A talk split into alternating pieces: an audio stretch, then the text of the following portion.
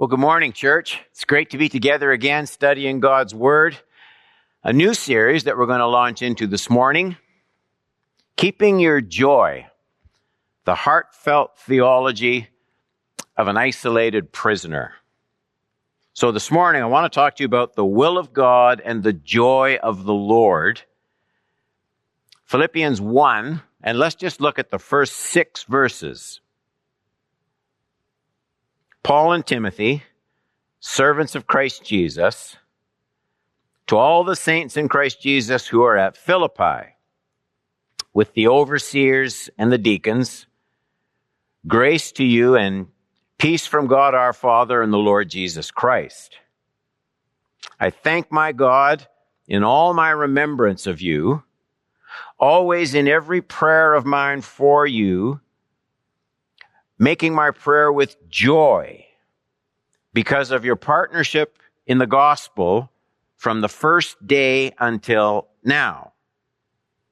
And I'm sure of this, that he who began a good work in you will bring it to completion at the day of Jesus Christ. Paul just had this special relationship with the church at Philippi, the first uh, congregation on the European continent. Philippi was the capital city of Macedonia, and the church was established there by Paul on his second missionary journey. You can read some of the details of that in Acts chapter 16. And it's, and it's some of the events behind Paul's going to Philippi that actually form the first point of this morning's study. Point number one. I got into that quicker than usual, right? Notice the good fruit that flows from obeying God, even when you can't see the fruit at the time you obey. See, Paul had no plans whatsoever to visit Philippi as far as we know. He was on his way to Asia.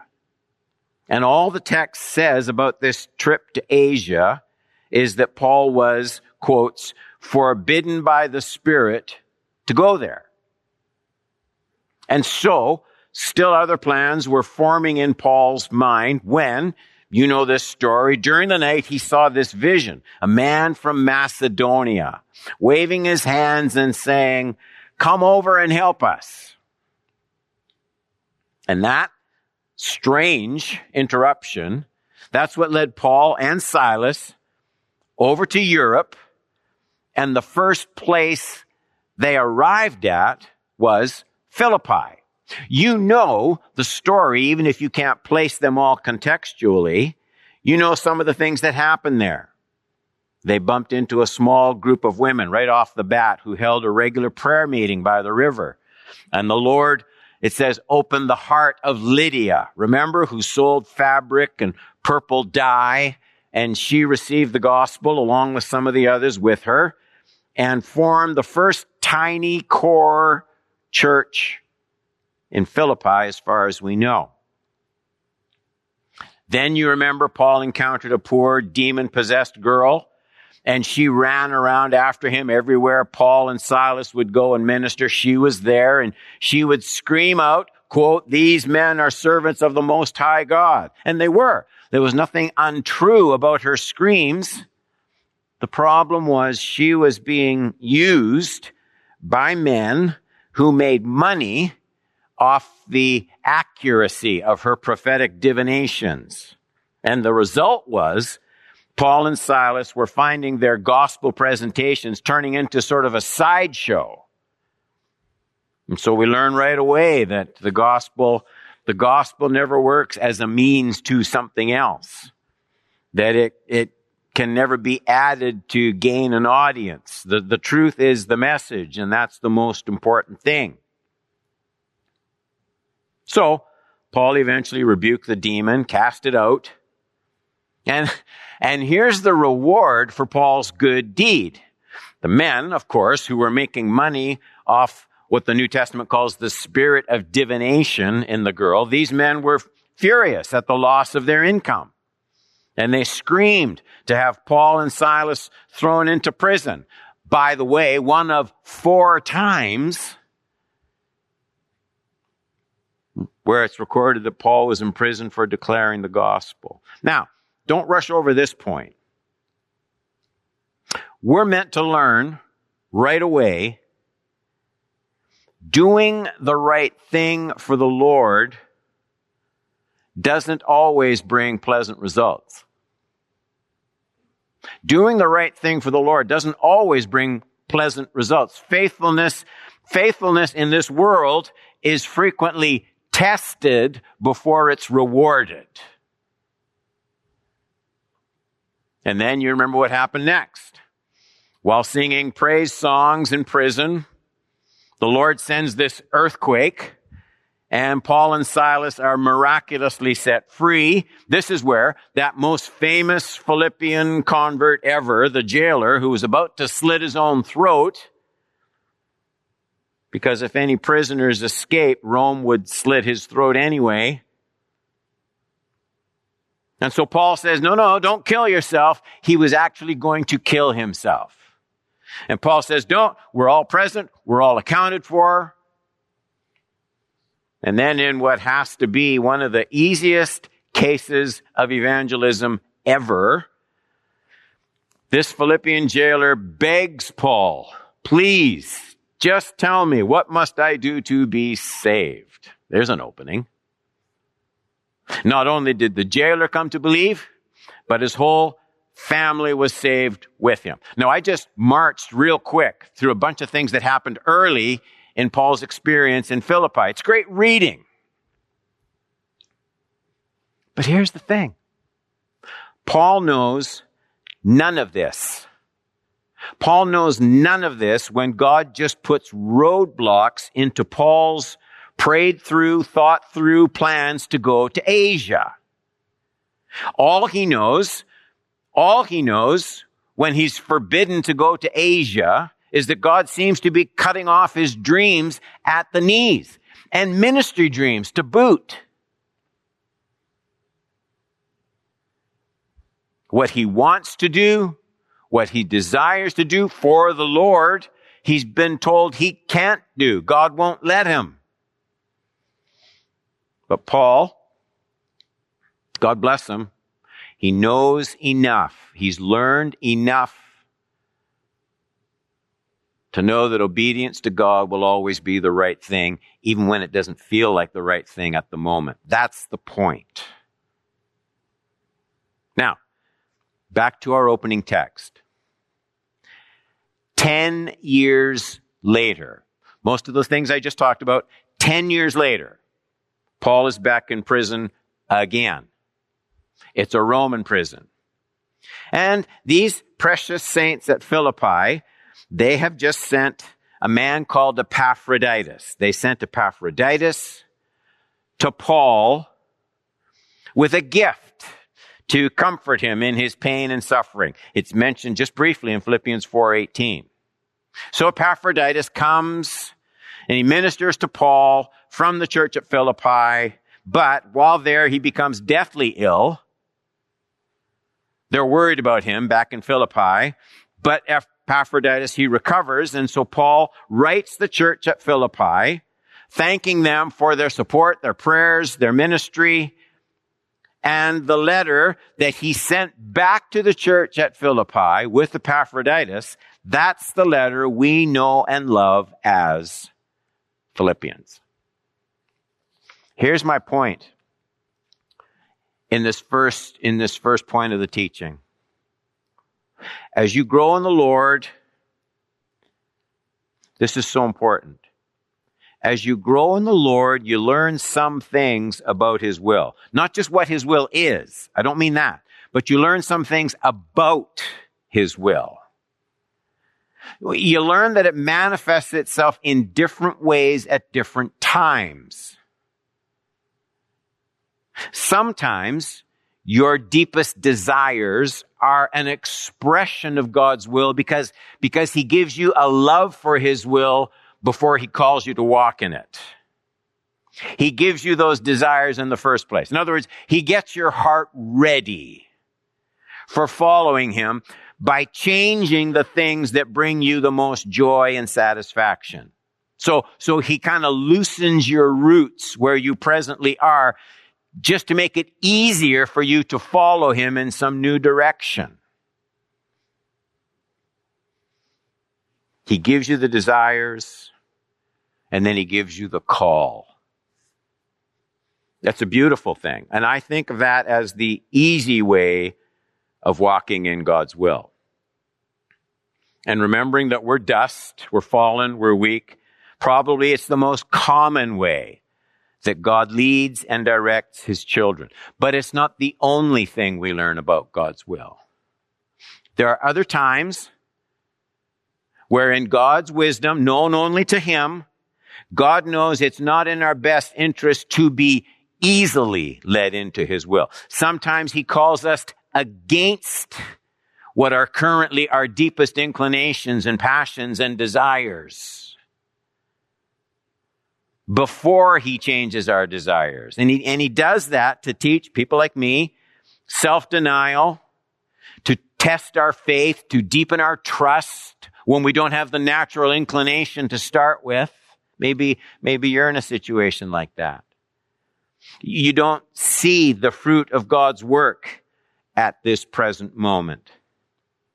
And by God's design, his, his present call, His present leading you in the way you are right now, it feels against the grain of everything that would bring you happiness and contentment and security and joy. This, this, you see, is the, is the growth forcing will of the Lord. It's different. God gives us a chance to prove, we used to sing the chorus, say, a long time ago, He gives us the chance to prove that His loving kindness is better than life as we presently experience it. Point number two. When you commit yourself to God's will, He will commit Himself to your joy, even when you don't feel that joy in the first steps of obedience. When you commit yourself to God's will, He will commit Himself to your joy, even when you don't feel that joy in the first steps of your obedience. Remember, I didn't say comfort. I said joy. Here's where I get that. It's in Philippians 1, 1 to 4. Paul and Timothy, servants of Jesus Christ, to all the saints of Christ Jesus who are at Philippi, with the overseers and deacons, he says, Grace to you and peace from God our Father and the Lord Jesus Christ. I thank my God in all of my remembrance of you. Look at always in every prayer of mine for you all, making my prayer, making my prayer with joy that last part, I make my prayer for you, he says, with, with joy. Give those words all the weight that they're meant to have. This is the first time Paul will mention his joy in this letter, but it's not the last. In fact, in this letter, Paul will use joy, rejoice, different forms of the word. He will do it 16 times in a book that's only four chapters long. So joy dominates this letter. It's the theme of this letter. And yet, it doesn't really seem to fit. I mean, have you ever had a conversation with someone who's, who's, who has just found out he or she is going to die? I'm, now, we all know we're going to die. I, I don't mean that. We all know we could die at any time. But have you ever talked to someone who just found out that his death was imminent? That he was going to probably die soon? That's Paul. He writes this church at Philippi from a Roman prison. If tradition holds, He's chained to a Roman soldier, probably by each wrist. His feet may be shackled. And he gives us his assessment of his own future. Very honestly, it's in verses 20 and 21. Look at these words. As it is my eager expectation and hope that I will not be at all ashamed, but that with full courage, now as always, Christ will be honored in my body, whether by life or by death. For me to live is Christ and to die is gain. So, this isn't just theological talk. And Paul is not just talking about death in general. He, he's talking about his death. And he says it's a, at least a pretty high probability, given his current circumstances, that it's going to be soon. And so here's the question. What does that do to his joy? Where, where do you scrape up joy? And how come, how come Paul doesn't seem to be scraping, but singing? Remember that fourth verse? I thank my God in all my remembrance of you, always in every prayer of mine for you all, making my prayer with joy. So here, here's what I see in this amazing passage. Remember, remember, Paul never intended to go to Philippi initially. He didn't want that destination on his map. Wasn't his plan. Now, 10 years later, as he faces from prison his likely impending death, the people at Philippi, the ones he didn't want to go see in the first place, they have become the source of his greatest joy. Remember, I said when you commit yourself to obedience, the second point, God commits himself to your joy even when you can't see the joy in your first steps. Look what's happened to Paul. These people are his delight. These people are now his comfort. These people, the people of Philippi, the people he never planned to go see in the first place, have become his greatest joy. See, that's God. This unexpected joy. It's the richest kind. Like you, I miss those times. Oh man, Sunday, big crowd, singing great hymns with all the band and instruments and worship team, everyone raising their voices. I can remember one of my favorite hymns, All the Way My Savior Leads Me. And right in the middle of it, there's that strange line gushing from the rock before me, lo, a spring of joy I see. And I'm always, whenever I'm singing that song, Tom's maybe leading it and I'm usually standing down there in the front row and I always think, boy, I wish there was a way of just stopping right now and explaining the meaning of that to people who might be visiting, maybe with very little church background. What is this spring of joy coming from a rock? And, and of course, the hymn writer captures that historic account of where God tells Moses to speak to the rock. People are thirsty. Speak to the rock in the dry desert wilderness. The Israelites are dying of thirst. And the lesson is Moses speaks to the rock, and out of that rock comes gushing water. And, and, and the lesson is God can produce life giving resources and joy in places where you don't think anything can be scraped up and found. That's what that's about. So what's the lesson in Paul's joyful discovery at Philippi? What can I plug into my life? What can you plug into your life right now during this quarantine? Here's the great life lesson for all of us. Living for God's will rather than my own, making His goals my goals, even if it goes against my first impressions, it will pay back my life with an abiding joy that can't be threatened or removed, even in the face of the loss of everything else. You know what I think? I think if Paul were standing here today, I think he would put the question to people like me very directly. And he'd say, Don, looking back over this past week, from what sources have you been seeking your deepest joy? That's the issue, isn't it? Don, what's been motivating your heart's joy this week? What's been motivating yours? Maybe, maybe you're, you're back at the job. Is it profit at work? Is it the hope of a promotion? Is it some material gadget or possession? Is it some form of entertainment? Is it some investment? Is it the thrill of some physical accomplishment? Is it getting back to the gym or the health club? Was it the buzz of some personal success where you didn't know you had it in you? There's nothing wrong with any of those things. But, but none of them alone, nor all of them together can secure your life in lasting joy. Only living for God through Jesus Christ and His Lordship day by day, only that can produce joy.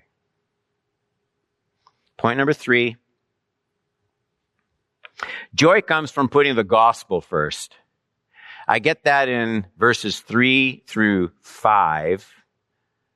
I thank my God in all my remembrance of you, always in every prayer of mine for you all, making my prayer with joy and then the connector. Always read the connectors because, so this is related to the joy. Because of your partnership in the gospel from the first day until now. That important word in verse 5, because it makes specific the cause of Paul's joy. So it's got a fountain. It has a source. And Paul thanks God for these believers, prays for them every day. But it's the reason that he prays with such joy. I think it's obvious from the tone of this whole letter that Paul dearly loved the people of this church. The whole letter, his words are warm. They're a little less formal than, say, Ephesians or Galatians or Colossians, a little less formal. But he doesn't just pray for them just because he likes them. I mean, he does. But he prays for them with such joy because they share his passion. They have a, a partnership in the gospel. You can see it right there. This is the only church, on record at least, this is the only church that ever shared their finances with Paul, as far as we know. So, so there's a chain of events here that we mustn't lose sight of. Paul had no idea he would have such a special relationship with these people 10 years ago. He had no idea. They weren't in his plans. But that man in that strange night vision, waving his arms, begging Paul to come over to Macedonia, he knew the blessing in store, not just for those people in Philippi, but for Paul. Paul finds this unbelievable joy in obeying the call of God, which he hadn't planned. So, so that's the first link in the chain of joy. And, and now something else happens.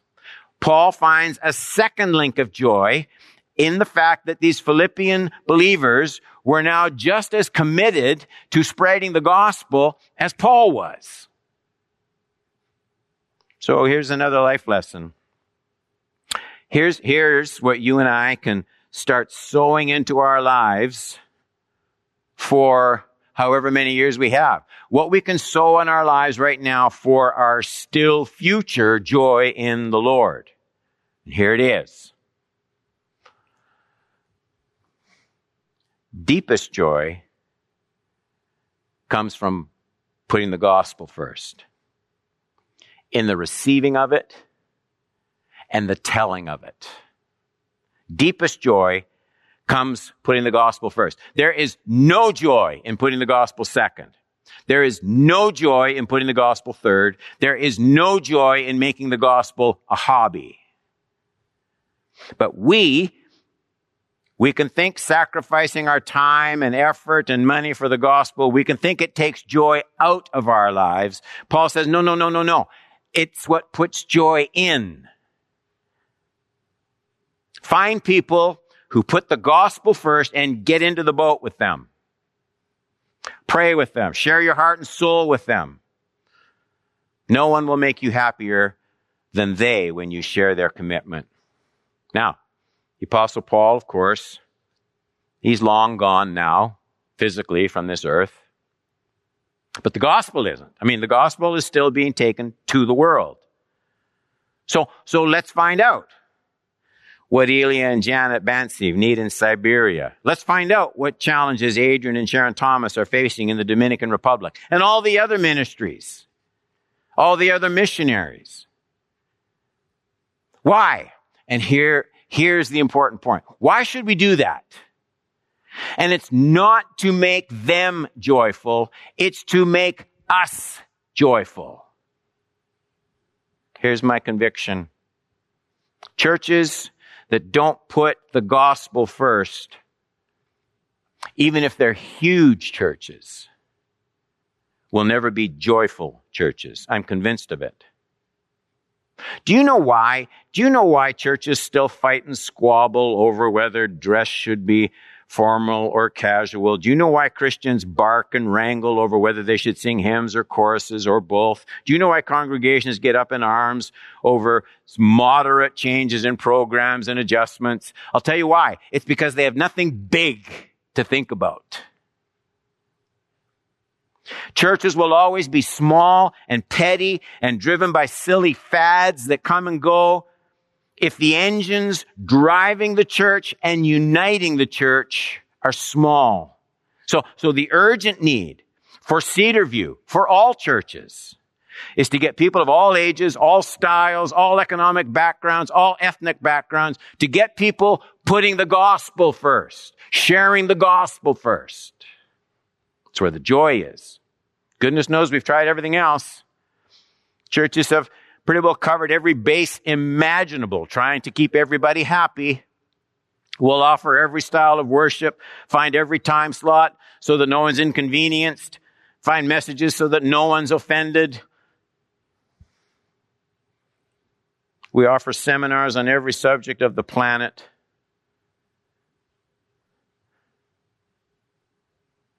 And it's sharing the gospel, proclaiming the gospel. For all of our effort, it's not easy keeping everybody happy. We all know that. We never will.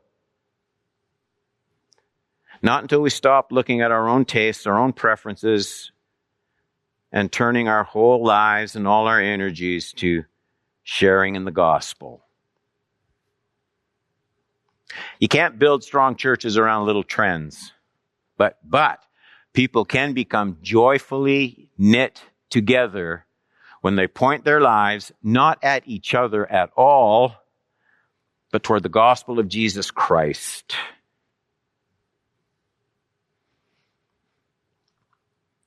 What a great letter.